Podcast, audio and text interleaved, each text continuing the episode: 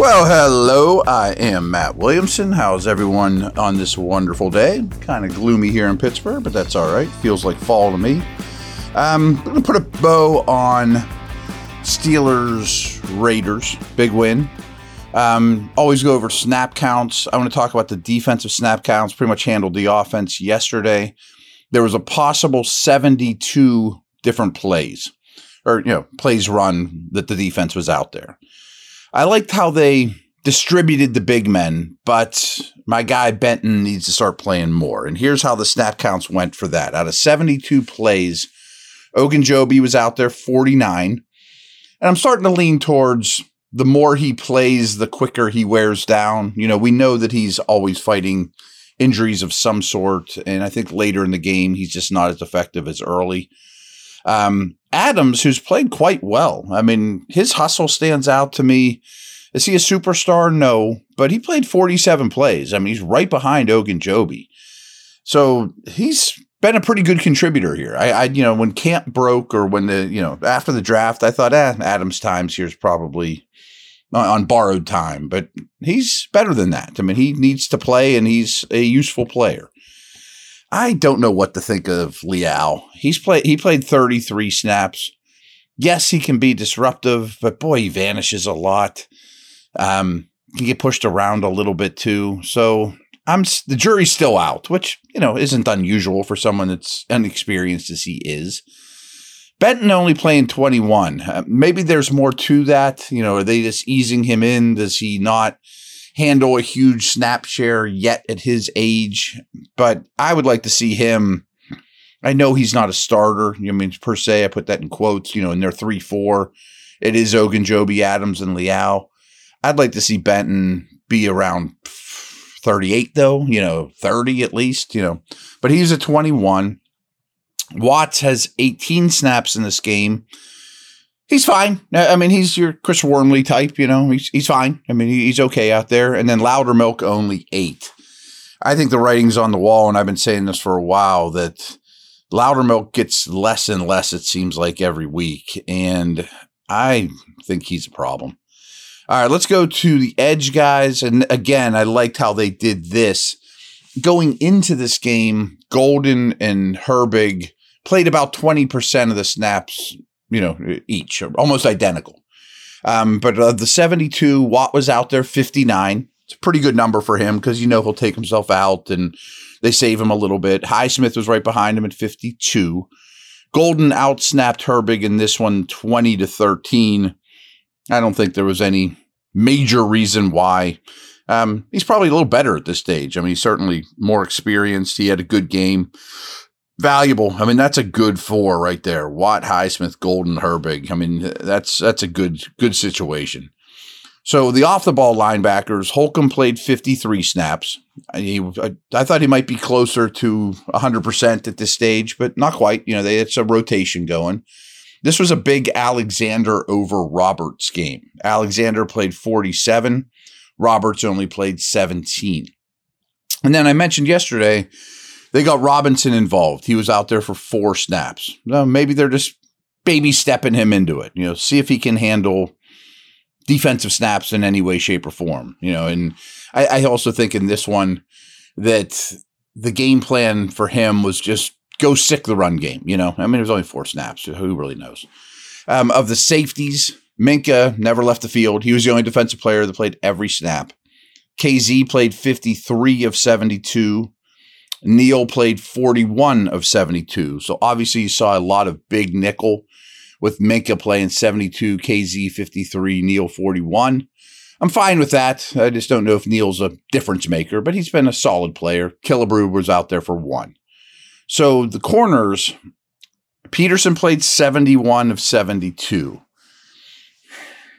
I guess that's fine considering how they're structured at this moment, but you'd love to see him be a two thirds snap guy. You know, Wallace was almost out there for all as well, 67 out of 72.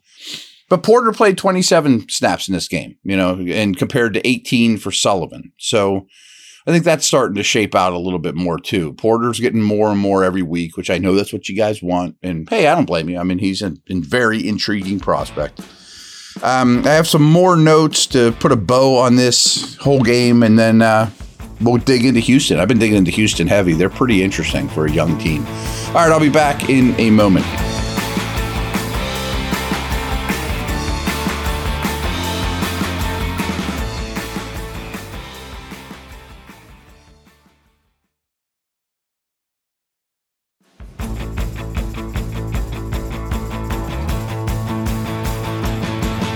So, just a couple things. I love Connor Heyward. I always say good things about him. However, to this point, to late September, three games in, I think it's safe to say he has not translated his training camp and preseason to regular season production yet. You know, it's just a step up. Of course, it's a huge step up. Does that mean he stinks? He shouldn't be out there? Of course not. But it just hasn't translated as a route runner, quickness, blocker, et cetera, et cetera. You know, I'm fine on special teams, but I thought he'd influence the offense a little more. I'm not overly worried, but I wanted to put that out there. Um, talked about Ogunjobi and Loudermilk in the beginning of the podcast, and Ogunjobi was noticeably less effective than he was two weeks ago. And, and I think inconsistency is going to be a deal with him as well as stamina and durability with his injuries. And then Loudermilk, he just might be bad. I mean, like, it, I'm always tough on Gunner as the, the last guy on the roster. Uh, Loudermilk's making a play for least valuable Steeler to me. Um, really good day by the Steelers guards, you know, in conjunction with Mason Cole, of course. But I thought the guards had the day you'd expect from those two. You know, I mean, nice free agent additions, good players. They've had good careers. Getting them out in space or or in tight quarters, protection. Overall, I thought the starting guards had a nice day. Freiermuth had a real nice day. Um, as he always does uh, when used. I understand that he had that chest injury, and maybe that had something to do with you know the lack of usage there for a stint. I'd still like to see more, but he had a quality outing in this one as well. Talked about Benton a little bit at the beginning of the podcast. His pass rush in particular is pretty darn good. I mean, he has more than just a bull, but he can certainly bully people and I thought he played quite well. Keep giving him more. Keep giving him more. Um, Roberts didn't play a lot of snaps, but they were effective when he did. This is his type of game, getting downhill, blowing up Jacobs. Good blitzer as well. I know Patrick Peterson isn't what he used to be, and I know some people out there think he's shot. I think he's gotten by. I mean, with guile, and I mean, he still moves okay. I mean, he's not slow, slow. And Mark Robinson, again, he was out there a little, but he splashes when he's out there. Um, this is a little goofy. You know, it's it's not even October yet, but before Monday, this, this is a number we pulled out before last night's Monday Night Football games. But the only team that would have mattered is the Bengals, who won, and that now they are one and two. So before Monday Night Football, the Steelers' playoff chances increased by 11% by, after beating Vegas. It's now up to 40% chance that they make the playoffs. 40% chance, you know, pretty good. Um, and then I got some nerdy stats from the Raider game here. So EPA per play, if we're just going to talk, break it down into EPA per play, the Steelers were in the 53rd percentile. So 49% is slightly below average, 51 slightly above average for the league. So they were a little below average in EPA per play. But the Raiders were 24th percentile. So like in the bottom quarter of the league in terms of EPA per play.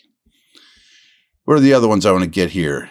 Uh, negative play rate for the, the Raiders. 17.6% of their offensive plays were a negative play rate. They were in the fourth percentile of the entire league in terms of bad plays. You know, obviously, Steelers has something to do with that. Um, QB EPA for this one. Kenny came in at a 10.5 Now that's adding up every snap. It's not EPA per snap. I don't try to try not to screw you up with this stuff. So what that means is for the entire game, Pickett added 10.5 expected points, you know, per, uh, for the whole game, where Garoppolo was minus 5.9. So much bigger discrepancy than you might think with by the numbers, by the advanced metrics than you might have guessed on first blush. And I think that's it. Those are the ones that really stood out as extreme outliers for, you know, this particular game. I got lots and lots of Texans stuff for you guys, and I think that's going to be a fun game. Do not take the Texans for granted, but I do think there's a lot to exploit there. CJ Stroud's playing really well. They're starting to build something in Houston. So we'll get to that tomorrow. Over and out. Take care.